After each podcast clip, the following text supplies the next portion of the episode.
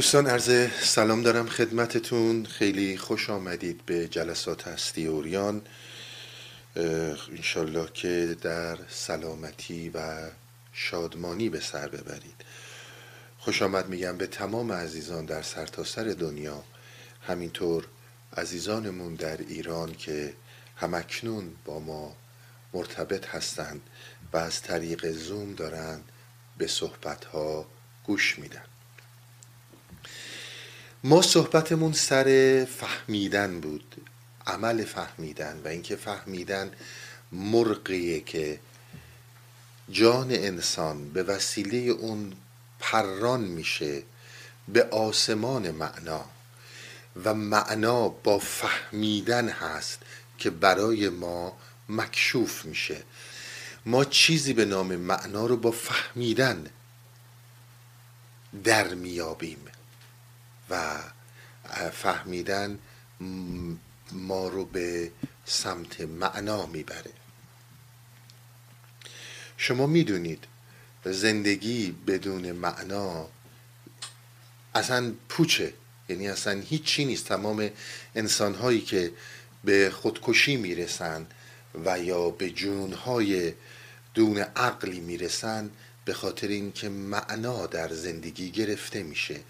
همونطوری که ما در هوا باید نفس بکشیم در اکسیژن باید نفس بکشیم همونطور روح ما باید در معنا نفس بکشه.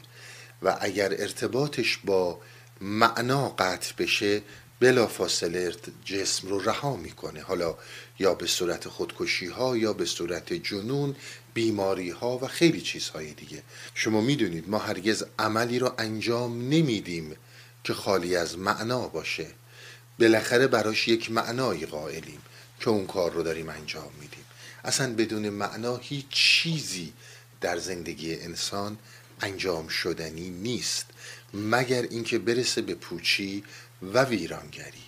صحبت دیگه ای رو که در زمینه فهمیدن و معنا داشتم در جلسه گذشته این بود که همونطوری که ما در گذشته در عصر استوره خدایان زندگی می کردیم در استوره جادوگران قبل از اون زندگی می کردیم و بعد استوره ها دینی شد امروز هم استوره ها علمی شدن توضیحاتی رو دادم از رابطه اینشتین با پوپر و صحبت هایی که شد. الان که داشتم این خلاصه رو براتون تعریف می‌کردم حتی این نکته ای از ذهنم رسید از خود هگل و بعدا حتی کارل مارکس با وجود اینکه کارل مارکس می‌دونید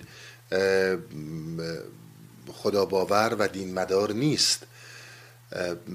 در رابطه با حتی مسئله متریالیسم دیالکتیک اینها به این موضوع ها اذعان کردن اشاره کردن. اینها غیر قابل انکاره. ببینید ما ذهنمون در یک چهار چوبی همه چیز رو درک می‌کنه.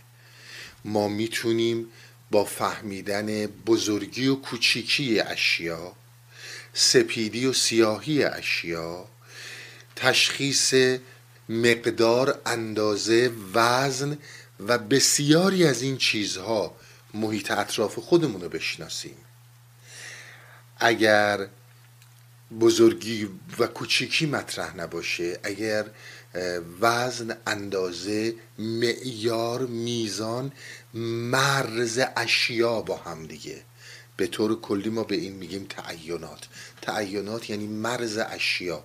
شما می‌دونید که آقا یک درخت مرزش اینه. شکلش به این صورت شاخ و برگش اینه ریشش در زمینه.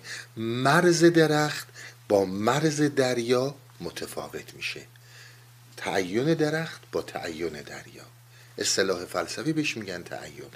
میز اندازش اینه طولش اینه ارزش اینه وزنش اینه. مرز این جدا میشه از صندلی. صندلی شکل دیگه ای از تعین رو داره. پس زمانی که میگیم تعینات در هستی منظورمون مرزهای اشیا هستند مرزهای چیزها هستند وقتی که شما یه فلان چیز سفیده فلان چیز سیاهه دارید اینها رو از هم جدا می‌کنید. چیزی که قابل تعین هست. یعنی میشه براش مرز درست کرد. این در هیته درک ما میاد. ولی ما درک نمی کنیم و باید شامل این موضوعات باشه. این صحبت هایی رو که من می‌کنم اینها خب بعدها شاگردان هگل از هگل برگرفتند که اگر ما از این چهار چوب اندیشی که داریم درکی که داریم بیایم بیرون. اگر بیایم بیرون و بدون این تعینات چیزهایی که ساخته ذهنمان در واقعیت بیرون می‌دونیم اینها وجود این مرزها وجود نداره. اینها در ذهن ماست که ما می‌تونیم بشناسیم. ولی اصلا نمی‌تونستیم بشناسیم. اگر بیایم بیرون ما از کجا می‌دونیم که خود اشیا جمادات گیاهان حیوانات اصلا یک دنیایی پر از حیات درک شده برای خودشون دارن که در اون زندگی خودشون بسیار هم دارن راحت و با فهم خودشون زندگی می‌کنن. چون همین تعینی رو که ما داریم اونها ندارن. همین تعینی که ما داریم این مرزبندی ها باعث میشه که ما حقیقت حال اونها رو نفهمیم و اونها رو طوری قضاوت بکنیم که در این تعین ها برای ما مرزبندی میشه. یعنی صحبتی رو که من سر استوره علم می‌کنم شما فکر نکنید من دارم مطلبی رو از خودم میگه به نظر منه. این همچون چیزی نیست. چون ما فقط شناختمون از همین راه میسره دیگه. شما اگه طول رو ندونید ارز رو ندونید وزن ندونید رنگ رو ندونید چجوری می‌خوایم با شی مرتبط بشین. باید مرتبط بشین دیگه. پس در نتیجه هر چیزی که در وجود اشیا هست از فیلتر این تعینات میگذره. و ما درکی رو داریم که این درک باعث میشه که اونجوری بفهمیم اشیا رو که در قالب ذهنی ما هستند اینها رو حتی خود کارل مارکس به نقل از هگل به مراتب مطرح می‌کنه. شما اگر رو در رو میشید با لغت های دوستانی که آشنایی دارن با هگل می‌دونید وقتی رو در رو میشید با هگل اولین چیزی که درک ذهنی رو برای ما میسر می‌کنه حسه. ما می‌بینیم ما میشنویم ما لمس می‌کنیم. این رو بهش میگن درک حسی. اگه حس نباشه هیچی دیگه اتفاق نمیفته شما فرض کنید ما پنج حس رو نداشته باشیم. وقت ارتباطمون با این اشیا چی میشه؟ اصلا وجود نداره. شاید شکل متفاوتی پیدا می‌کنه با این شکلی که ما داریم. اول حسه. اگر حس نباشه درک اتفاق نمیفته داری می‌بینی. این رو بهش میگن حس. بعد درک و بعد مفهومه. اینو کسانی که با هگل آشنایی دارن اگر می‌خونن به آلمانی بخونن.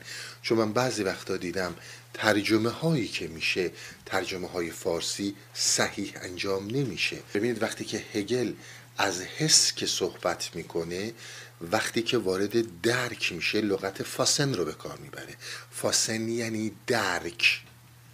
ولی من دیدم در فارسی اومدن بگریف بگریف و بگریفن رو درک معنی کردن. بگریف و بگریفن میشه مفهوم نمیشه درک. اینها با هم متفاوتن.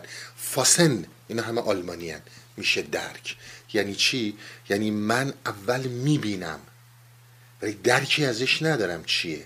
حالا متوجه میشم یک گرگه. یک روباهه فاسن شد. درک شد.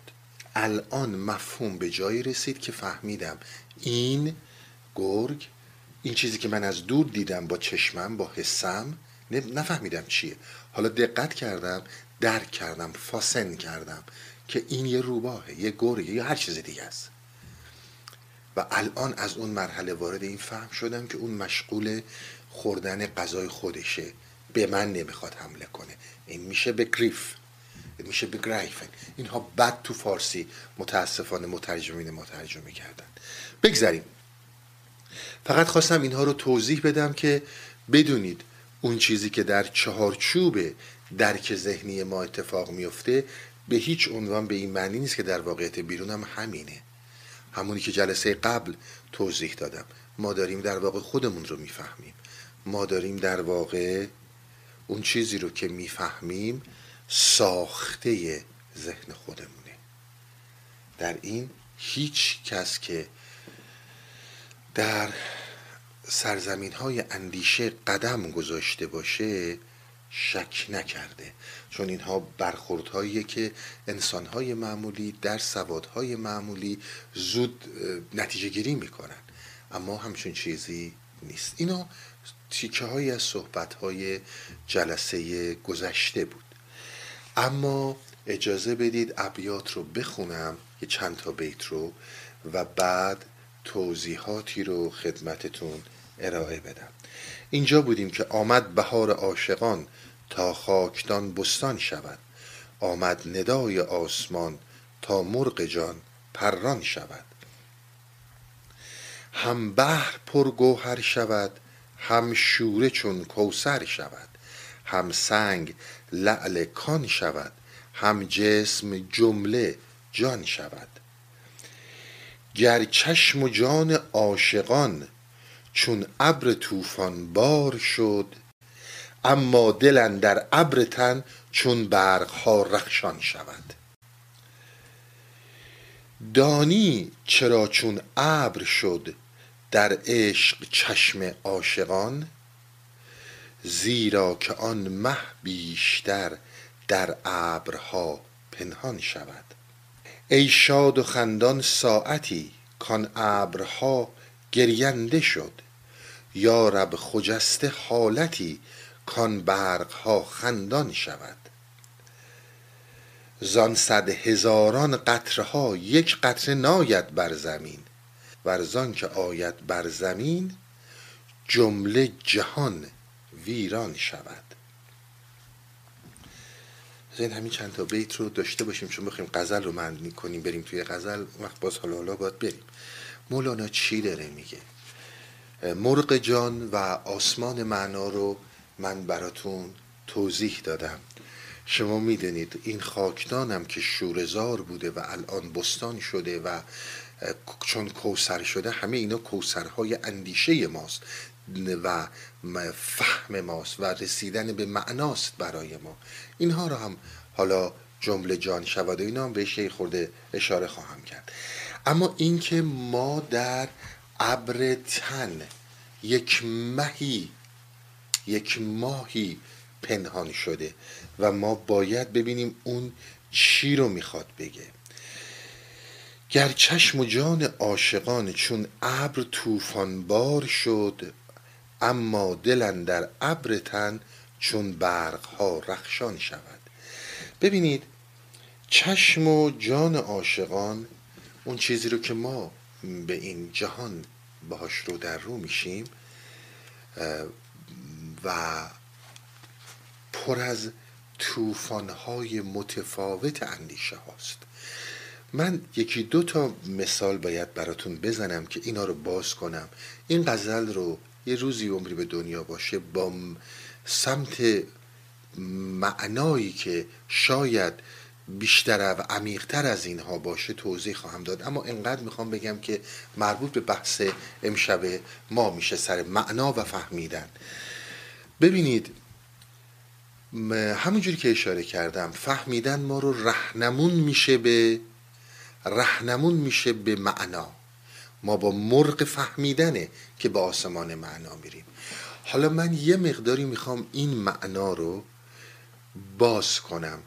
ببینید معنا بسیار مسئله فرارونده قبل از اینکه توضیح هم بدم داخل پرانتز اینو توجه داشته باشید. معنا یک بحث فرارونده شما میرین یک کتاب می‌خونید. میگید آقا آقای فلانی یک تحقیقات بسیار مهمی در یک زمینه ای داره و من می‌خوام اندیشه ایشون رو بررسی کنم. شما میایین این کتاب رو می‌خونید و معنایی رو که این نویسنده حالا در هر زمینه ای که هستش شما در میابید از مطالعه این کتاب. درسته؟ ما می‌گیریم شما این کتاب یک بار دو بار پنج بار می‌خونید و اون چیزی رو که نویسنده درک کرده و اون معنایی که درش براش باز شده ریخته در قالب کلمات به شما منتقل کرده شما اینو گرفتین. اون مفهوم اومد. به قول هگل هم بگریفن بگریف شد. این اومد. این مفهوم برای شما باز شد. اما آیا شما در همون اون معناهایی که از طرف نویسنده به شما منتقل شده متوقف میشید یا با دریافتن اون معناها درهای جدیدی از معنا برای شما باز میشه؟ درسته؟ معنا فرا رونده است. معنا هرگز متوقف نمیشه. ببینید شما کتاب رو خوندین مطلب رو شنیدین اما مگه در همون مطلب متوقف میشین؟ هیچ کس متوقف نمیشه. درهای جدیدی به روی شما باز میشه که کشفیاتی می‌کنید بر روی کشفیات نویسنده. حالا شما میایین با من صحبت می‌کنین هم کشفیات نویسنده هم کشفیات خودتون رو به من منتقل می‌کنید. آیا باز من در اونها متوقف میشم؟ باز درهای جدیدی بر روی من باز میشه. و این همینجور ادامه پیدا می‌کنه. در زندگی دنیا در زندگی پد از این دنیا همینجور معنا میره. همینجور درهای معنا باز میشه. تا روزی که انسان به خود معنا دیگه می‌رسه. پس عدم گردم. عدم چون ارقنون یعنی این. یعنی انقدر همینجور معناها باز میشه و ما در این دریاها میریم تا به اصل خود معنا می‌رسیم.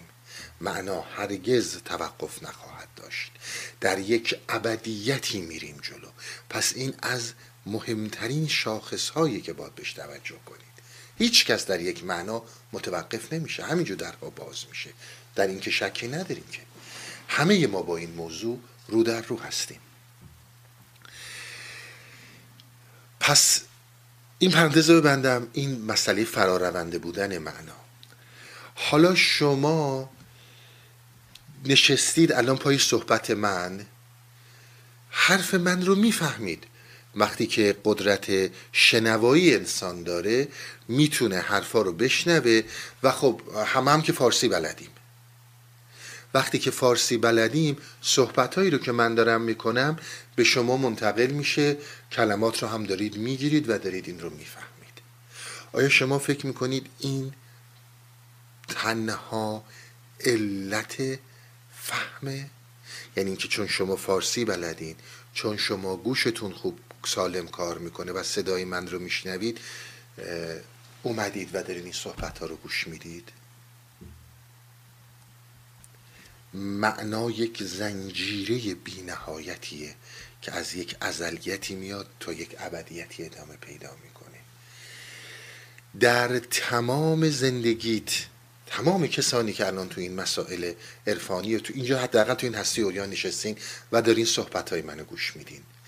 از اون روزی که از مادر جدات کردن تا امروز صدها برق رخشان از قلبت به واقعیت های بیرون زندگیت منعکس شده که تو رو قادر کرده امروز درک عرفانی داشته باشی. فهم عرفانی داشته باشی. من می‌تونم همین صحبت ها رو دارم می‌کنم دیگه. همین صحبت که دارم می‌کنم. یکی میشینه میگه آقا خب چرا بریم مثلا درس آشپزی گوش کنیم؟ خب آشپزی به دردم می‌خوره یه چیزی یاد می‌گیرم دیگه. غذا درست می‌کنم. این حرفا چیه؟ نه اینکه آشپزی بده ها. آیا این گوش شنوا نداره؟ آیا این فارسی بلد نیست؟ یعنی من اصلا من این رو نمی‌فهمم. ولش کن. یکی دیگه میره در مسائل مختلف. شما فرض کنید بریم دنبال اینکه چیزهایی که مفیدترن. مثلا مشکلات خانوادگی منو رفع کنه. رابطه منو با همسر و فرزندانم بهتر کنه. اون بیشتر به درد من می‌خوره. اونم گوش داره. اونم فارسی زبانه. یا نه بریم تو صدها مسائل دیگه اقتصادی سیاسی انواع و اقسام چیزهایی که وجود داره. چرا تو نرفتی و نشستی داری گوش میدی؟ چرا داری میفهمیش؟ چرا توی تک تک تار و پود بدنت و در پیکره روحت داره لرزه میندازه ابیات مولانا؟ اونم مثل تو آدمی دیگه. به اندازه من تو درس خونده دانشگاه رفته همه اینا رو داره شنوایی داره سواد فارسی همه چی داره.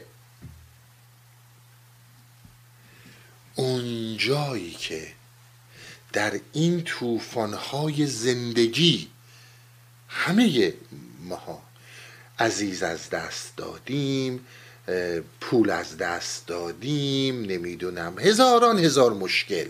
بدبختی های بیکرانه ای که در این مهنت کده دنیا برای ما درست کردن. این که خالی از این مشکلاتیم؟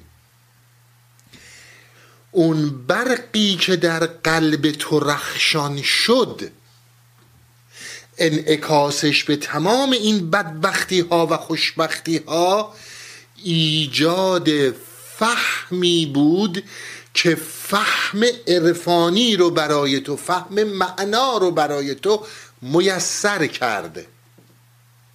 و همه این اتفاق ها مرگ عزیز از دست دادن پول بدبختی ها شادی ها همه اینها برای اون یکی هم اتفاق افتاده. داره خیلی متوجه یه نکته مهمت می‌کنه. ببین گر چشم و جان عاشقان چون ابر بار شد اما دلن در ابر تن چون برق ها رخشان شود. دانی چرا چون ابر شد در عشق چشم عاشقان زیرا که آن مه بیشتر در ابرها پنهان شود. ای شاد و خندان ساعتی کان ابرها گرینده شد.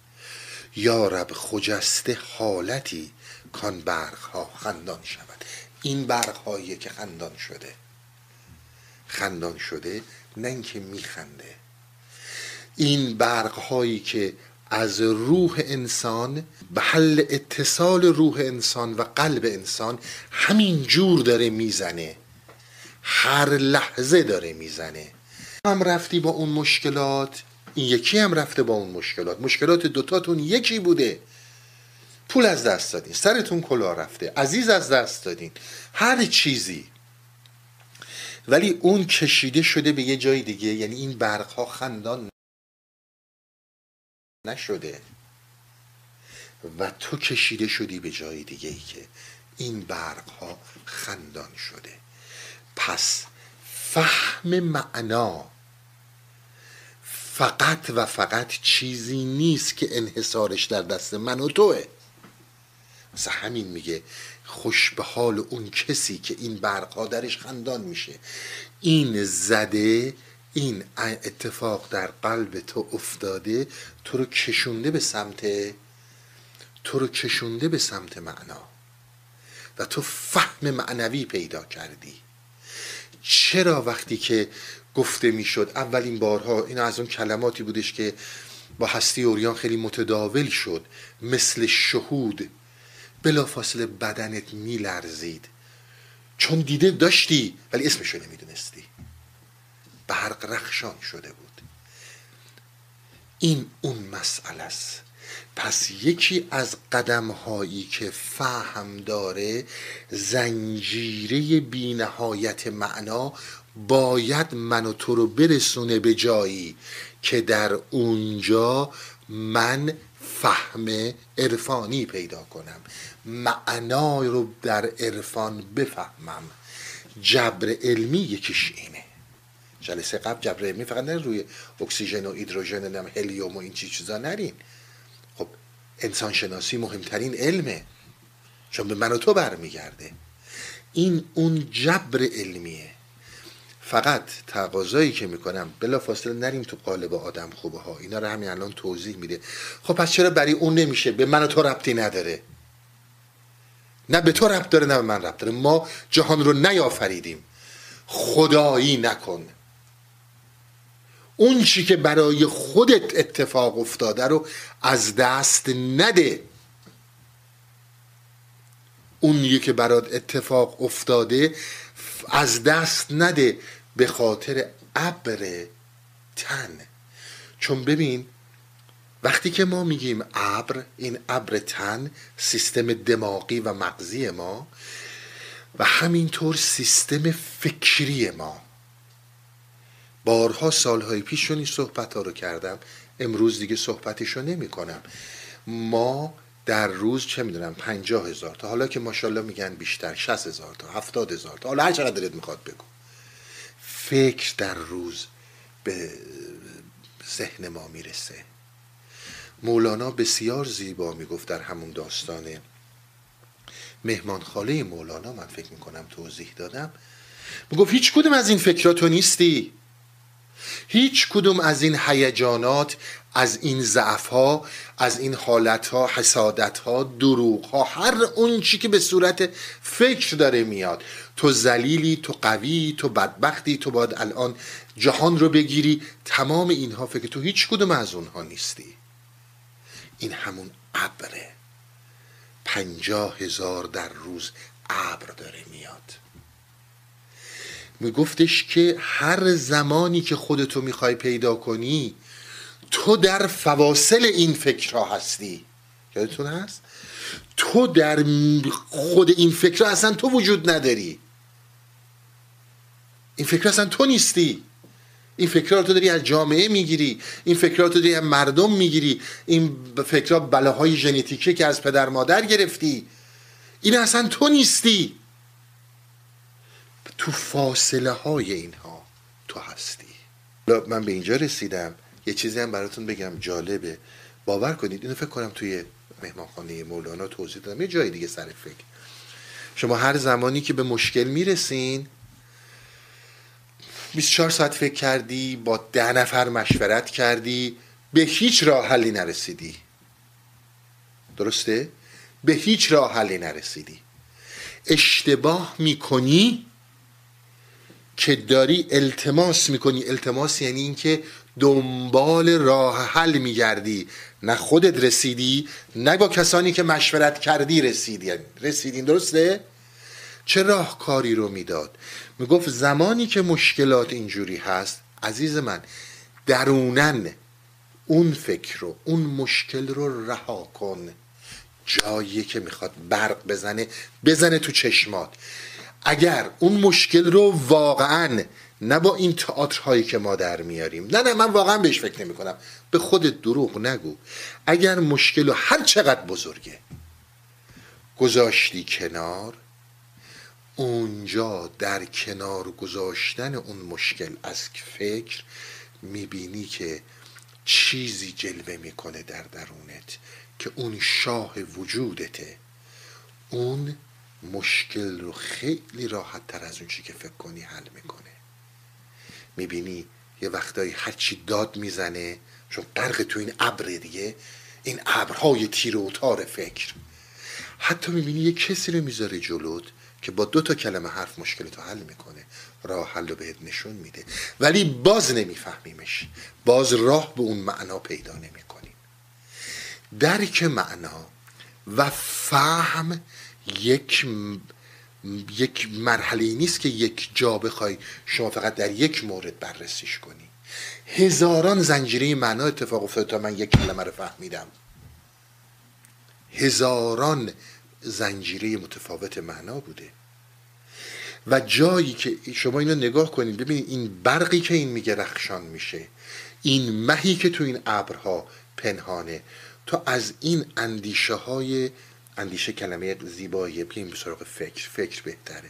از این فکرهایی که هر روز داره ماه وجود روح متعالیت رو تاریک می‌کنه و فقط سایه ابر فکر بر جسمت حاکمه یک آن بیا و بذار کنار این فکر رو. یه مشکل داری.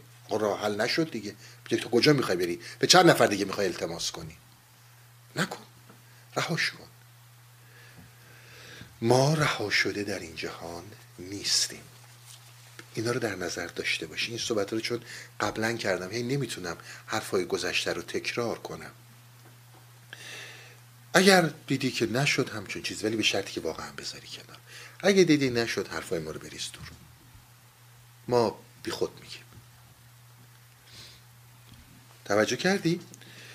پس ما به اینجا می‌رسیم که اگر تو الان نشستی با همه این مشکلات داری از درونت صحبت ها رو گوش میدی؟ با همه این بدبختی هایی که وجود داره؟ آخه چرا؟ چون اون زنجیره ها و اون برق تو رو به اینجا رسونده.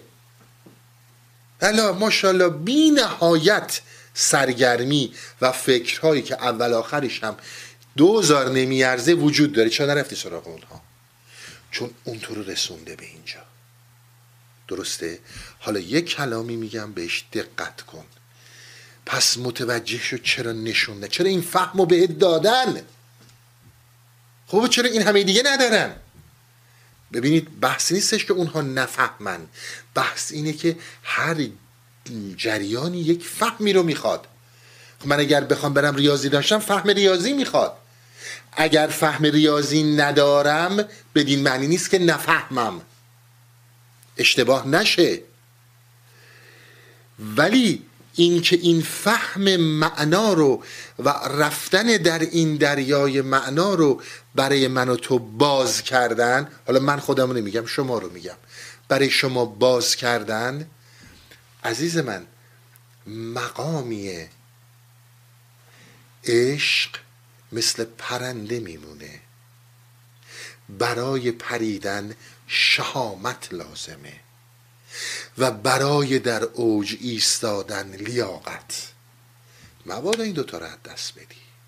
قدیما اون موقع هایی که ما ایران بودیم یه حرفی رو قدیمی ها می زدن قدیمی منظورم کسانی که اهل علم بودن.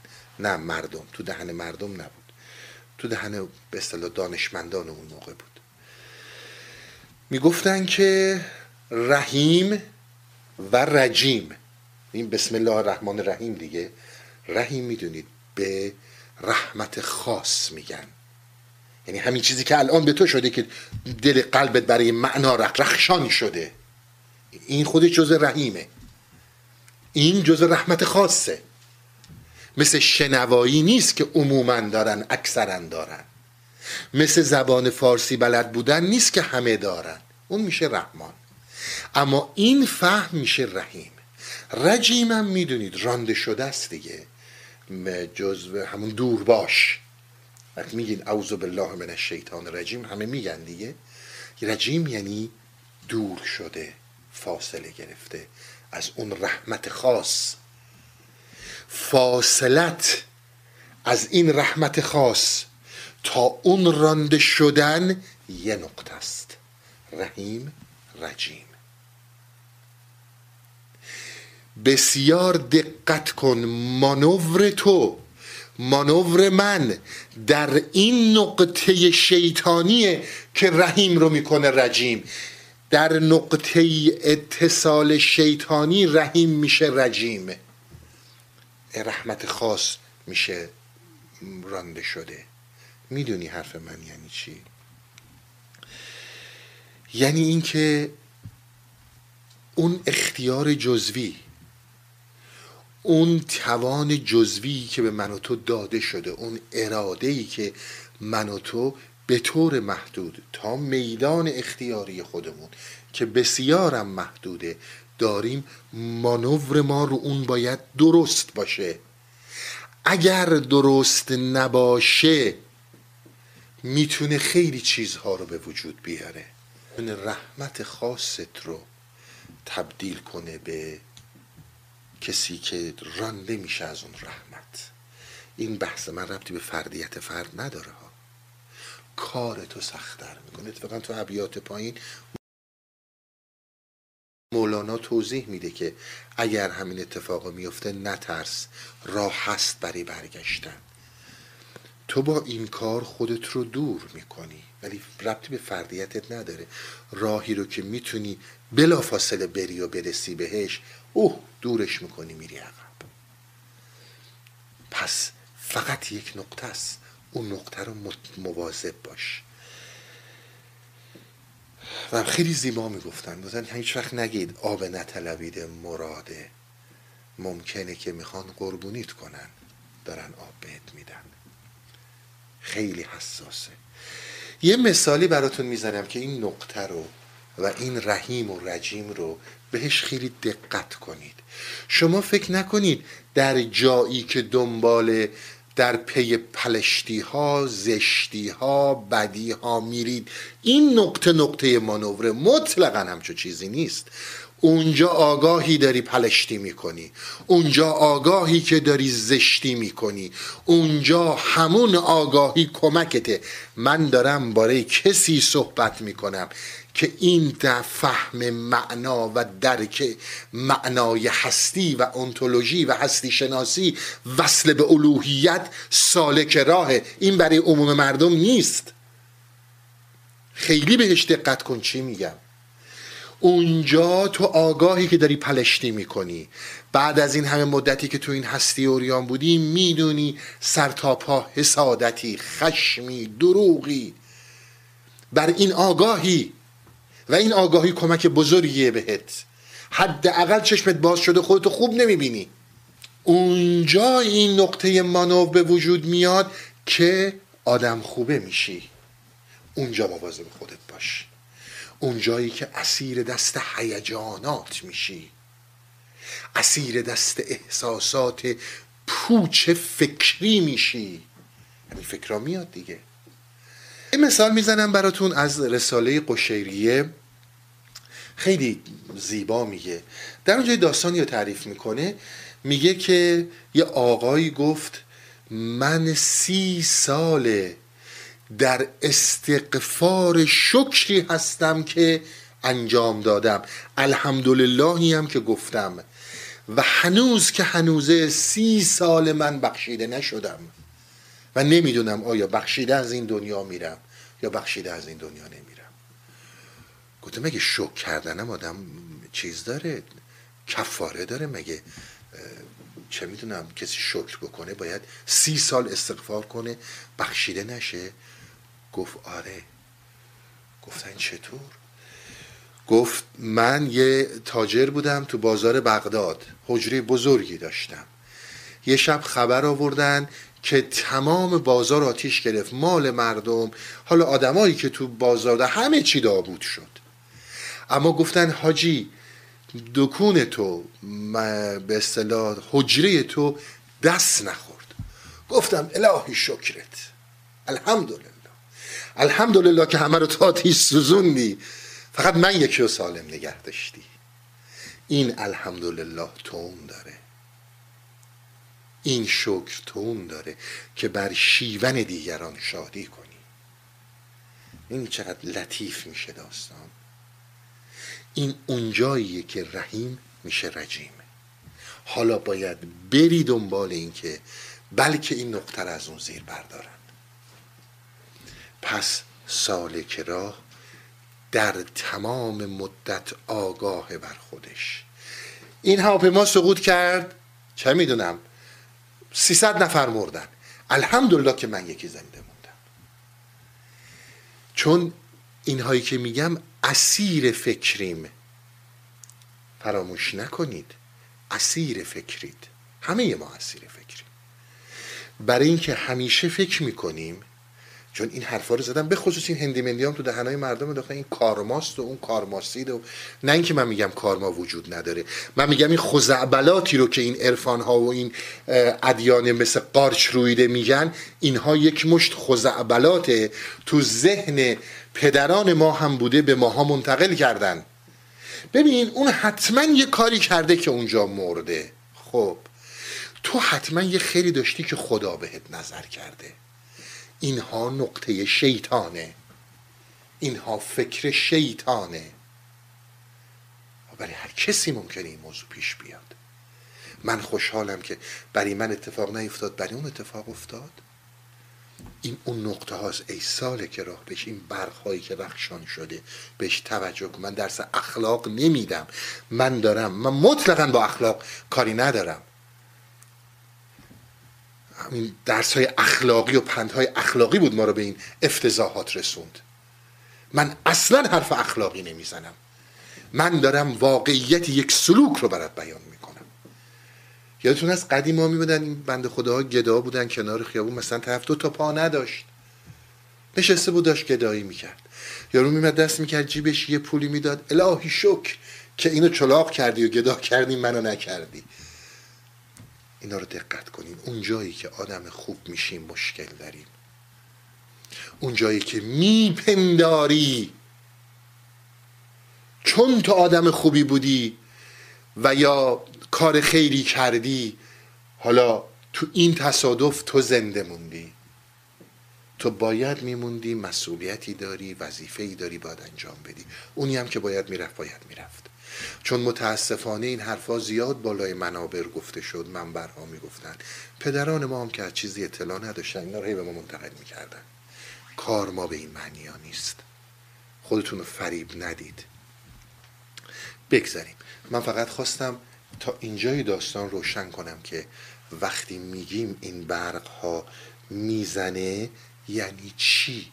این برق ها چجوری میشه که می‌زنه؟ حالا اینو داشته باشین. به مرحله دیگه داستان توجه کنید میگه دانی چرا چون ابر شد در عشق چشم عاشقان. ابر شد چند تا معنی داره. دنیا تیره میشه. دنیا رو اینجوری که هست نمی‌بینی. از این چارچوب هایی که من گفتم از اینی که گفتم تعین اول توضیح دادم. طول داره عرض داره وزن داره فلان داره خوبه بده سپید سیاه از اینها میای بیرون. اینها همش برات ابر میشه. از پشت این شیشه بلورینی که من گفتم میای بیرون و داری حقیقت رو می‌بینی. نوع فهمت متفاوت میشه. هیچ وقت فراموش نکنین عشق در اشک نمودار میشه. عشق همیشه در اشک نمودار میشه. واسه همین هم میگه گرینده شد. متاسفانه. چون ما همش گریه های حرفه‌ای دیدیم. تا یکی گریه می‌کنیم یا مظلوم نمایی نکن. اصلا تو نکش که من گریه. چون گریه ها همه دروغین بوده گریه های حرفه‌ای بوده. خیلی مثلا طرف باباش مرده برای اینکه از ارث وانمونه برادری دیگه نخورن علکی گریه می‌کرده.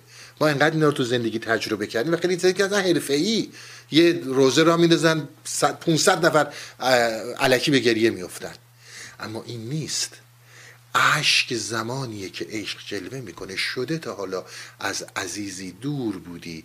حالا بعد از مدتی یهو چشم تو چشمش خورد. وقتی در آغوشش می‌گیری اون چی که از چشم میاد پایین اشکه. ولی این اشک از ناراحتی نیست. اشک ذوقه. این اشک شادیه. عشق همیشه با شادیه. و اشک هم همیشه نشانه ناراحتی و بحران نیست. خیلی وقتا ما اشک شادی میریزیم اشک شوق میریزیم و نمودار شدن عشق در اشک شوقه. این رو در نظر داشته باشید. اینی که من به شما توضیح میدم که ابرهای ابرهای فکر ابرهای فکر ما رو در بر گرفتن و این ابرها در فاصله این فکرها تو وجود داری. عزیز من جایی که من هست اونجا محال خدا باشه. وقتی من وجود دارم یعنی فکر وجود داره اونجا تو محال این ماه رو ببینی. محال با این ماه رو بروشی اون ماه پنهان میشه. شما ممکنه به من بگید که خب من چطور بتونم از این ابرها خلاص شم؟ از این ابرها بیام بیرون. ببین عزیز من هر چیزی در دنیا تا یک کاری روش نکنی.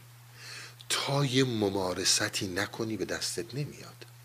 همچین پخت خوری و آماده خوری برای کسی کاری نکرده.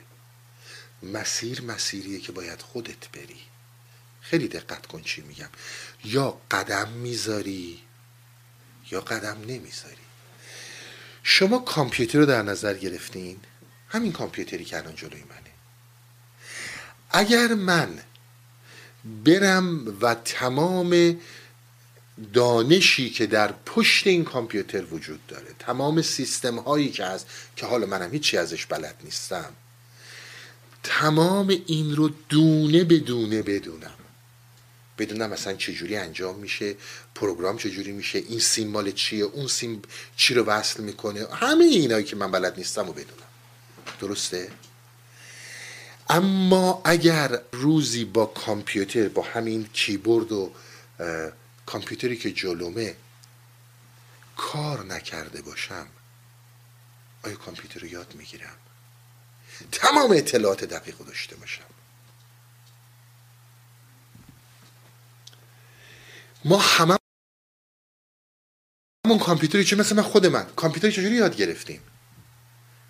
اون موقع هایم که تازه کامپیوتر اومده بود دنیا حالا ایران نمی‌دونم کی اومده. فکر کردی مثلا که کلاس می‌دید؟ نه. انقدر نشستیم با کامپیوتر کار کردیم تا هر کدوممون به وسع فهم خودمون کار کردن با کامپیوتر رو یاد گرفتیم. ولی با کامپیوتر کار کردیم. انقدر کار کردیم تا یاد گرفتیم. هیچ نالجی هیچ اطلاعی هم خیلی از کسایی که مثل من هستن از پشت این مانیتور ندارن. اصلا چه چیزایی پشت این هست؟ زیرو. اما تا به هم بگی به اندازی که بلدم روی کامپیوتر کار می‌کنم. یک کسی دیگه خیلی بیشتر شاید یک کسی دیگه خیلی کمتر. درسته؟ ولی با این کامپیوتر کار کردم. وقتی که کار کردم یادش گرفتم. باهاش هماهنگ شدم و تونستم باهاش ارتباط برقرار کنم. الان وقتی یه مسیج میاد می‌فهمم. می‌دونم کدوم دکمه رو باید بزنم. می‌دونم باید ریستارت کنم. می‌دونم باید چیکار خاموش کنم یا هر چیز دیگه ای درسته؟ ولی با این کار کردم. عزیز من اگر می‌خوای تو در زندگی زندگی معنوی رو بفهمی باید با زندگی معنوی کار کنی. باید آقشتش باشی. باید بیای تو زیر و زبرش بری. بری جاهایی که افت می‌کنی جاهایی که بالا میای توش اینوالو باشی. توش غرق باشی. من که از صبح تا شب زندگیم دنبال حالا هر مشکلاتی که دارم فقط می‌خوام در هفته ای ماهی نیم ساعت یه ساعت مشکلاتی رو که دارم مطرح کنم و جوابشو بگیرم برم. به این میگن پخت خوری به این میگن آماده خوری. نمیشه.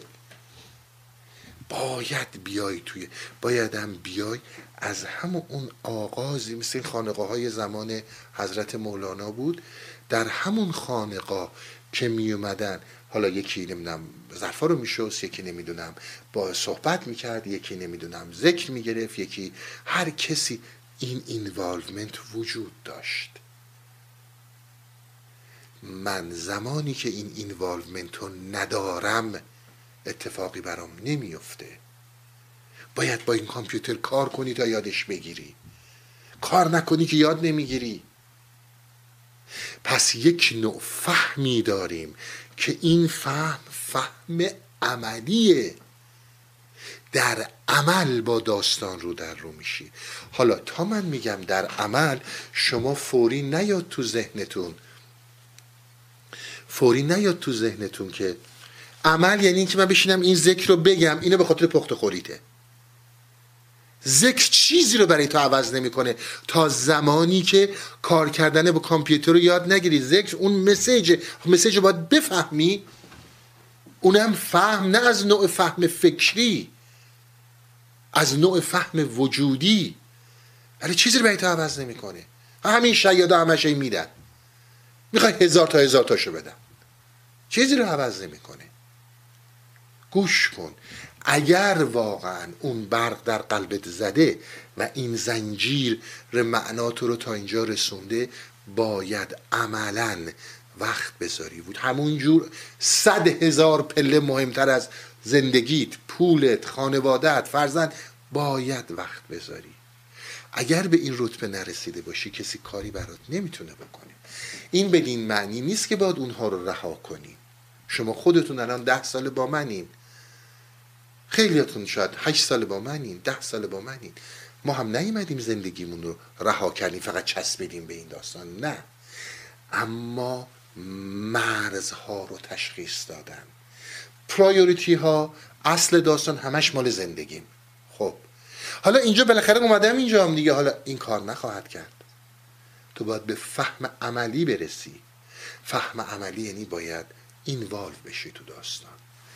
ببینید یکی از مسئله های مهمی که ما داریم ما زیاد آواز می‌خونیم. البته به آواز شبیه نیست به سر و صدای پوچ شبیه. این پنجاه هزار این شست هزار یا هر چند هزار فکری که وجود داره یک صداست یک فریاده که داره منو دنبال خودش میکشونه. مثل یک آواز میمونه. ای وای همه رفتن مثلا چه می‌دونم فلان کارو کردن من عقب موندم. همه فلان لباس رو پوشیدن من عقب موندم. همه رفتن مسافرت من عقب موندم. همه تو فلان مسئله سیاسی و اجتماعی شرکت کردن من عقب موندم. تو فلان مسئله اقتصاد اینها هر کدومشون یک آوازه. همه رفتن مثلا میگم ازدواج کردن من عقب موندم من ازدواج نکردم. یکی دیگه میاد میگه که خب من من رفتم این اشتباه رو کردم ازدواج کردم حالا بچه دارم شدم صد بار توبه می‌کنم خوش به حال تو. این یه آوازه. همه اینا آوازهای این فکرن. هیچ کدوم از اینا فرقی نمی‌کنه. ما اسیریم در دست این آوازها. تا وقتی که این آوازها بر تو حکومت می‌کنه یعنی من وجود داره یعنی خدا در وجودت نیست. یعنی الوهیت در وجودت نیست. یعنی حقیقت اون من واقعی تو وجود نداره. اون چیزی که ما بهش میگیم تو تو فقط یک موجود مجازیه که داره درست عین عروسک خیمه شب بازی با این افکار داره با تو بازی می‌کنه. شما داستان توتی بازرگان رو خب ما هم خوندیم و الان اشاره دیگه ای به داستان توتی بازرگان می‌کنم به شکل دیگه ای و توجه کنید. دقیقا این این آواز هاست. ببینید اصل داستان توتی بازرگان در تفسیر ابوالفتوح رازی جلد اوله همه اینو از اون گرفتن. اصل داستان اینیه که من دارم براتون میگم.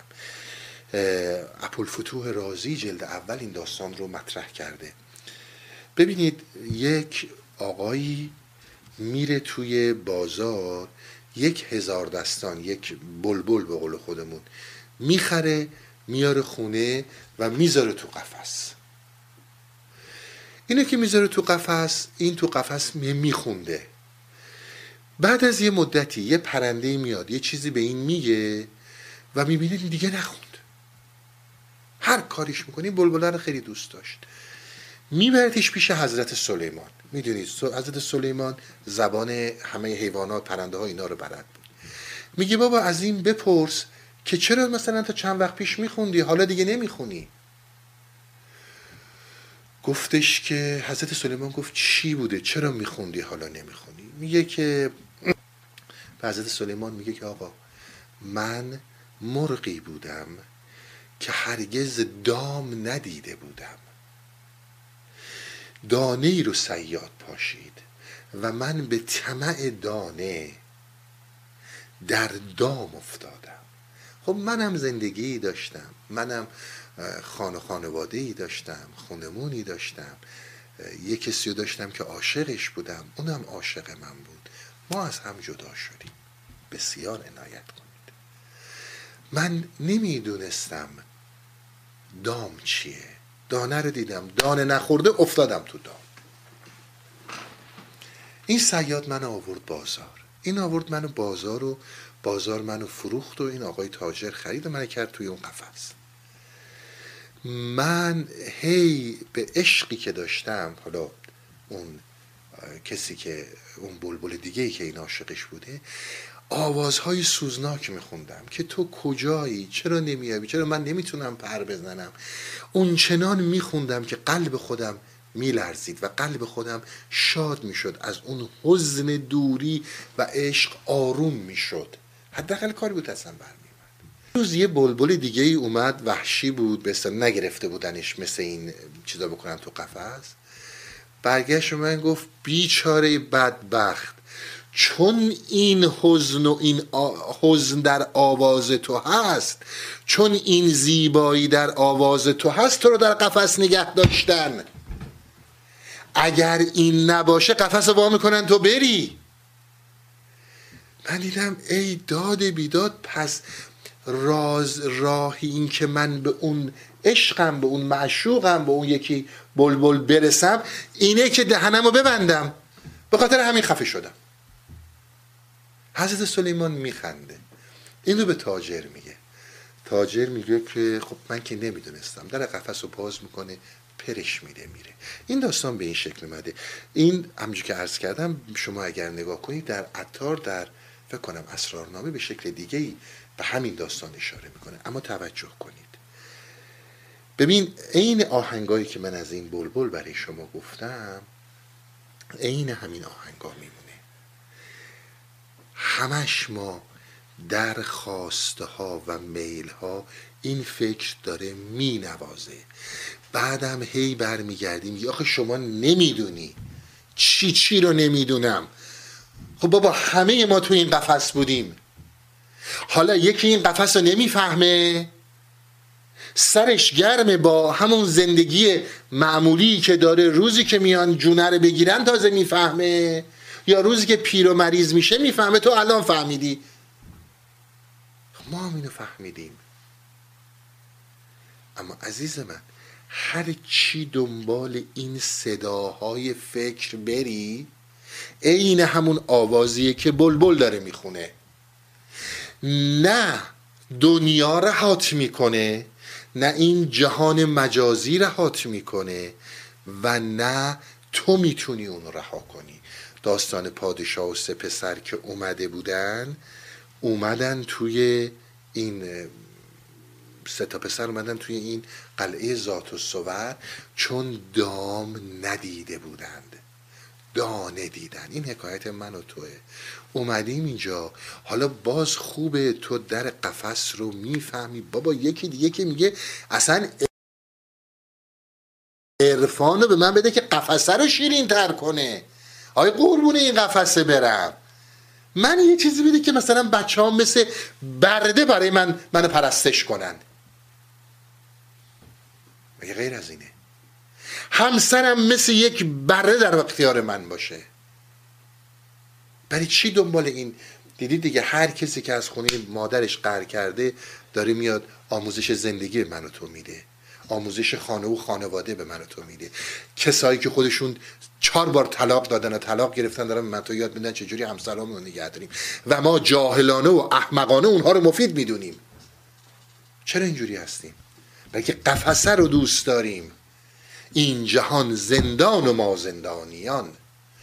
حفره کن این زندان و خود را وارهان. عرفان یعنی اینکه حفره کن این زندان رو و خود رو وارهان. این میشه در مجموع این صحبت هایی کردم فهم عملی عرفان. نه هی نشستن و یه ذکری رو گرفتن. اون قسمتی از داستانه. من نمیگم اون بارها هم گفتم خیلی مفیده. ولی یک قسمتی از این زندگی عزیز من. قسمتی از این داستانه. حالا خیلی که اصلا این اصلا, اصلا متوجه نیستن این قفسه. اصلا باوری نمی‌کنه که این قفسه. میگه آقا این واقعیت اینم زندگی منه. منم دوست دارم. هر چیزی میگی در چارچوب این قفس باشه. این همون کسانی هن که با تو فرق می‌کنن. این همون کسیه که اون فهم معنا رو نداره. به اون درجه و لول از اندیشه نرسیده. و این نعمتیه که به, به کسی که در این مسیر واقعا حرکت می‌کنه داده شده. این بهش دقت کنید. این رو بهش خیلی دقت کنید. این میشه فهم عملی که مولانا داره ازش صحبت می‌کنه. نکته دیگه ای رو در رابطه با فهم عملی باید براتون توضیح بدم که در عمل اگر حرکت کنید اینها رو راحت می‌بینید. منتها قدیما می‌گفتن از تو حرکت از خدا برکت. اما اگر واقعا و عملا از من حرکت باشه. شما ببینید وقتی در همین مسیر هستی در همین هستی رو با کسی دیگه کار ندارم. ببین زمانی که این بلبل فکرت شروع می‌کنه به خوندن این فکرهای مختلف که داره میاد این فکرهای مختلف شروع می‌کنن به نوت زدن. یه جایی با همسر مشکل داره یه جای بچه مشکله یه جا مالی مشکله یه جا جسمی و صلاح. هزار جور از این چیزا شروع می‌کنه به زدن. اول چیزی رو که از دست میدی معنویته. اول چیزی رو که از دست میدی سلوکته. اول چیزی رو که میگی نمی‌تونم دنبالش برم و اون درک و ندارم سلوکمه. خب بابا جان من انتظار دارم به چی برسم؟ پس در عمل داری می‌بینی اون برات مهمه. چون فهمت از اون عمیقتره تا فهمت از این. بسیار این برق ها زده شده. انسان عجیبترین موجودیه که می‌تونه خودش رو در نها با نهایت آزادی و اراده محصور کنه. این مهمترین موضوعه. هیچ کس و هیچ چیزی نمی‌تونه منو تو رو محصور کنه الا خود ما. با جسم ما همه کار می‌تونن بکنن. می‌تونن بزننمون می‌تونن بکشنمون می‌تونن شکنجمون بدن می‌تونن بزنن تو زندان. می‌تونن انقدر بهمون گرسنگی بدن که نا نداشته باشیم بلند شیم.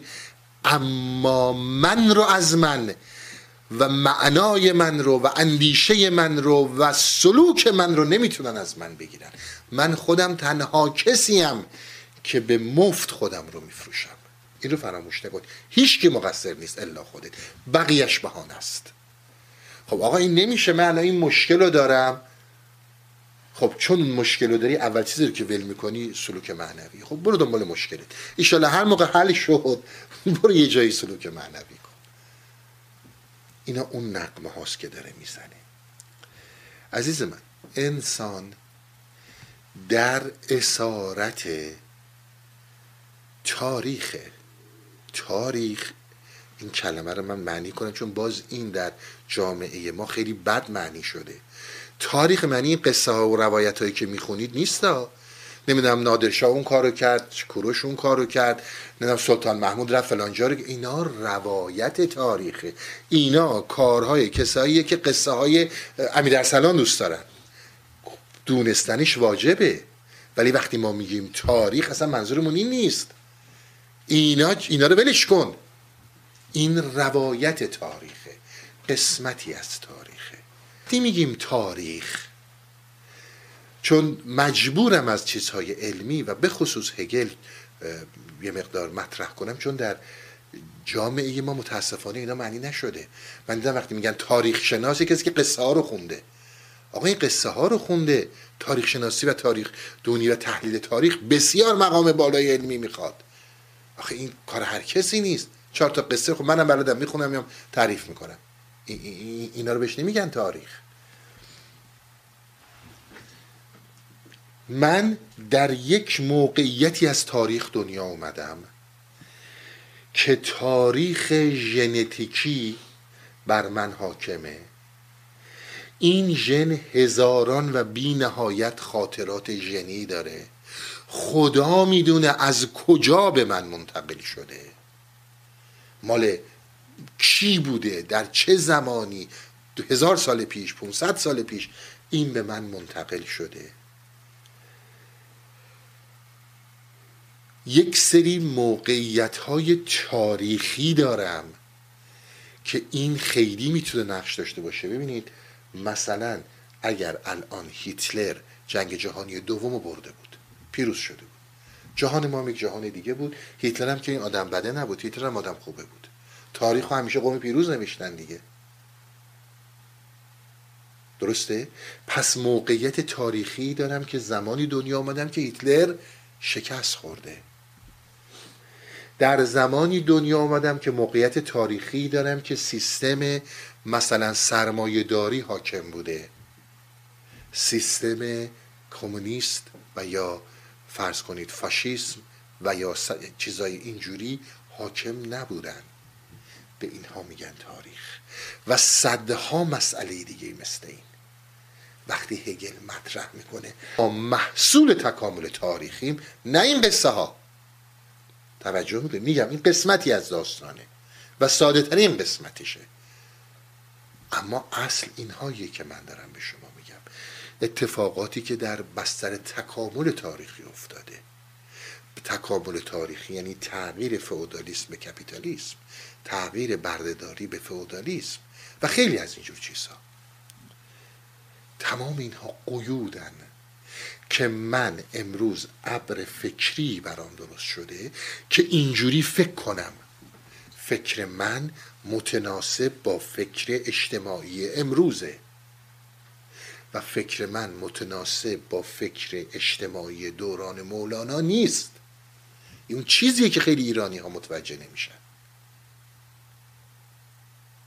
که هر کدوم از ما متناسب با اون شرایط فکر تاریخمون داریم فکر می‌کنیم. و باید خیلی چیزها رو بخوای نخوای دنبال کنی. و الان بیچارت می‌کنن. اینها رو بهش میگن موقعیت تاریخی. اینها رو بهش میگن موقعیت تاریخی.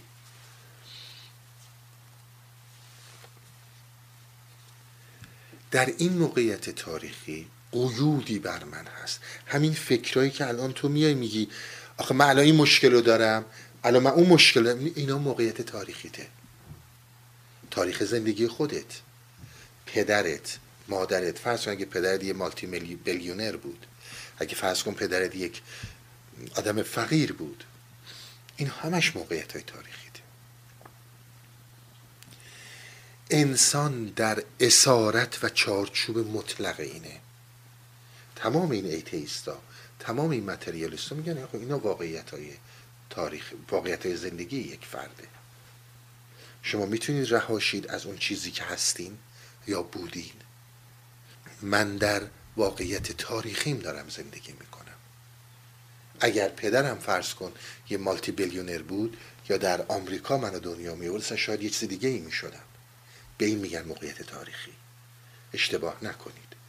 اگر همه این چیزها اگه مثلا فلان مریضی رو نداشت و زود نمیمرد شاید می‌تونست برای من این کار بکنه. ما همه در قید اینیم. ولی عزیز من تن ماست. ما بحثمون با ایتیستا همینه. تن ماست که در اسارت این موقعیت تاریخی تن یعنی این فکر این پنجاه هزار فکری که داره میاد این اون ابره. افق دید من فوق این موقعیت تاریخی می‌تونه ببینه. این کلام مال هگل مال من نیست. بسیار دقت کنید که حتی خود مارکس متریالیست با این موضوع مشکل نداره. عزیز من فکر من یعنی تن من جسم فکر نکنید فقط این گوشت پوست اونجوری که دارم فکر می‌کنم اون جوری که دارم می‌بینم و تربیت شدم در این موقعیت تاریخیه. افق دید من می‌تونه خیلی بره بالای تاریخ و از بالا تاریخ رو نگاه کنه. افق دید من در گرو فکر نیست. مگر اینکه خودم اندیشه رو اسیر میل ها کنم و بیارمش تو یک زندان نگهش دارم؟ بگم آقا جون موقعیت تاریخی و اندیشه و اینا کیلو چنده؟ آه من بچسبم تو این قفسه تو رو خدا نظرین بیام بیرون. برای این کاری نمیشه کرد. تو هم که اونجا میشی آدم خوبه که می‌خوای اینو نجات بدی اونجاییه که رحیمو می‌کنی رجیم. به من و تو ربطی نداره. هر انسانی آزاد اومده می‌خواد خودشو تو قفس نگه داره. به تو چه به من چه؟ بهش که زوری نمیشه. یکم ما باید فکر کنیم. همون حرفی رو که می‌زنیم میگیم آقا بهش زوری نمیشه به نوع دیگه خودمون می‌خوایم یه جور دیگه برای کسی پیاده کنیم. آقا جان این این زندان رو دوست داره. اگر من هم دلم در گرو این زندانه و از این آزادی و رهایی میترسم عشق پرنده که برای پریدن شهامت می‌خواد و برای اوج لیاقت. اینو فراموش نکن. منم اگه دلم می‌خواد مثل این تو این قفسه باشم آقا بی تعارف بیرو در واسی به خودم قفسه رو واکنم برم اون تو. چی کار به این آزادی ها داری؟ این مال کسیه که می‌تونه بره. پس اون چیزی که ما داریم میگیم قید این قید تاریخی اون چیزی رو که ما تو تمام این جلسات توضیح می‌دادیم و حالا من با زبان هگل گفتم موقعیت تاریخی من در این موقعیت تاریخی تو این قفس می‌خوام بمونم نمی‌خوام بیام بیرون. من تنها کسی هم که می‌تونم خودم رو در این قفس محصور کنم. هیچ کس مقصر من نیست الا خودم. من دوست داشتم میلم رو خواسته هام رو بر اندیشم ترجیح دادم اندیشم و عشقم رو همه چیزم رو در میل خودم محصور کردم. خب این تو هم میمونم. چه اشکالی هم داره؟ بمون. هیچ هم ما با کسی مشکل نداریم.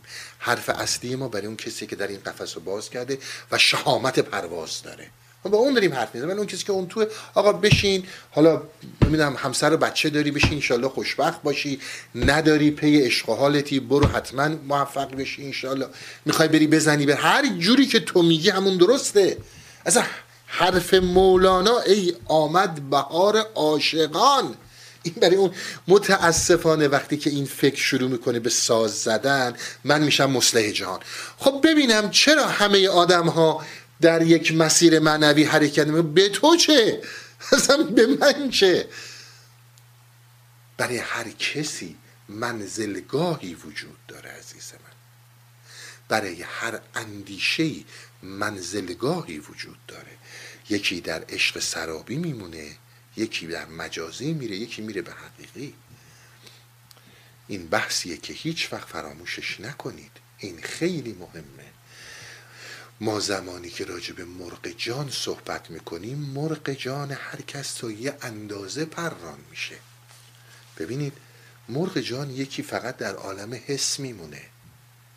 تا نبینه تا لمس نکنه تا با این پنج حسش در نیابه این مرغ اندیشه یک قدم بالاتر نمیره. واقعیت برای اون همون عالم حسه اصلا به اینا میگن حسیون.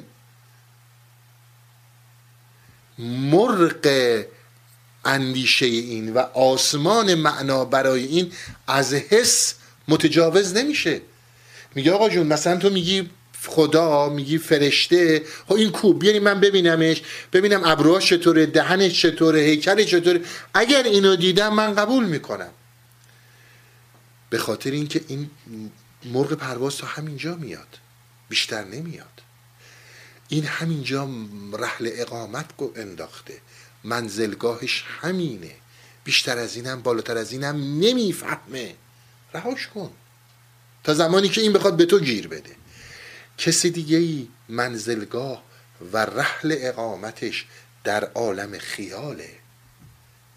واقعیت برای اون اون عالم خیاله. و مرغ جانش تا اونجا پران میشه. برای کس دیگه ای در عقله. و مرغ مرغ جانش تا اونجا پر می‌کشه. مال کس دیگه ای میره بالاتر از اینا که میره تا عشق و جاهای دیگه کاری به اونا ندارم. برای اینکه حرف براتون باز کنم چون این توضیح رو من یه دفعه برای یه کسی دادم در آلمان بود گفتم ببین عزیز من گفت من این تلفن رو می‌بینم. وقتی این تلفن رو می‌بینم و می‌دونم باش دارم چی کار می‌کنم من اینو باور می‌کنم. درسته. یه واقعیته. واقعیت برای تو اینه. و تو نمی‌تونی منکر اونی بشه که واقعیت براش در عالم خیاله. عزیز من اگر عالم خیال فرد نبود اون کسانی که در عالم خیال رحل اقامت گزیده بودن الان این دست تو نبود که باهاش بازی کنی. اون هواپیما نبود باهاش سوارشی بری. واقعیت برای اون عالم خیالش بود. و چون یک مرحله بالاتر از عالم حس بوده تونسته از آدم خیال بیارتش تو عالم حس. برعکس کار نمی‌کنه. شما نمی‌تونید از عالم حس چیزی رو به عالم خیال ببرید. خیال بافی رو ول کنید. همیشه از بالا میاد پایین. بسیار چون واقعا این ابیات بسیار ارزشمندن. منم مجبورم. آمد ندای آسمان تا مرغ جان پران شود. از بالا میاد پایین. آسمان یعنی از بالا میاد پایین. این حس پایین ترین نوع واقعیت و درک که انسان داره. و اگه اون تو عالم خیال نبود تو هرگز به این نمی‌رسیدی. اگر دکارت در قرن 17 هم منزل در عقل نگزیده بود اصلا رونسانسی به سمر نمی رسید که بخواد هواپیما و تلفن و عالم حس برای تو به وجود بیاد. در همون حس طبیعی و همون اندازه که در قرون وسطا بودی مونده بود. تو نمی‌تونی منکر این سلسله مراتب بشی. اونی که در عالم عقله اون کسی که مثل دکارت در عقل منزل گزیده اون می‌تونه به خیال راه پیدا کنه. و اون می‌تونه از خیال می‌تونه به عالم حس راه پیدا کنه. اینها می‌تونن نتیجه بگیرن. پس من نمی‌تونم بیام بگم چون هر چیزی که در عالم حسه فقط من همین عالم حس بقیهشم ول کنم نه عزیز من این مراتب متفاوتی رو گذرانده. بگذاریم. پس تا اینجا به چند تا موضوع رسیدیم. یکی از موضوعات ما این بود که شما یک فهمی همه ما داریم از معنا که این فهم فهمیه که الان من دارم با شما صحبت می‌کنم شما منو می‌فهمین شما مثلا جای سعادی رو میفرستین من شما رو می‌فهمم. این یک نوع فهمه و این یک نوع راه به معناست. اما یک فهم دیگه ای وجود داره که این فهم در عمل برای تو باید پیش بیاد و باید روی اون کار کنی و زندگیت رو در اون مسیر بذاری تا این یواش یواش یاد بگیری با یک کامپیوتر با چجوری کار کنی. یاد بگیری که سیر در معنا سیر در انسانشناسی انفس آفاق اینا چجوریه. آدم ها آینه وجودت باشن و اینوالو باشی. اثرت نمی‌تونی واکنی چون کشتی رو تو می‌گیری نه من. کشتی رو تو باید بگیری. کسی دیگه ای نمی‌تونه بگیره. به هر حال تا اینجا هم فهم عملی رو مطرح کردم و هم فهم نظری رو که داریم صحبت می‌کنیم راجع به چی صحبت می‌کنیم؟ دیگه وقتم نمی‌رسه یعنی وقت دارم هنوز ولی دیگه خیلی کمه بخوام وارد مبحث بعدی بشم. به خدا میسپرمتون تا هفته آینده. روابط عمومی هستی اوریان.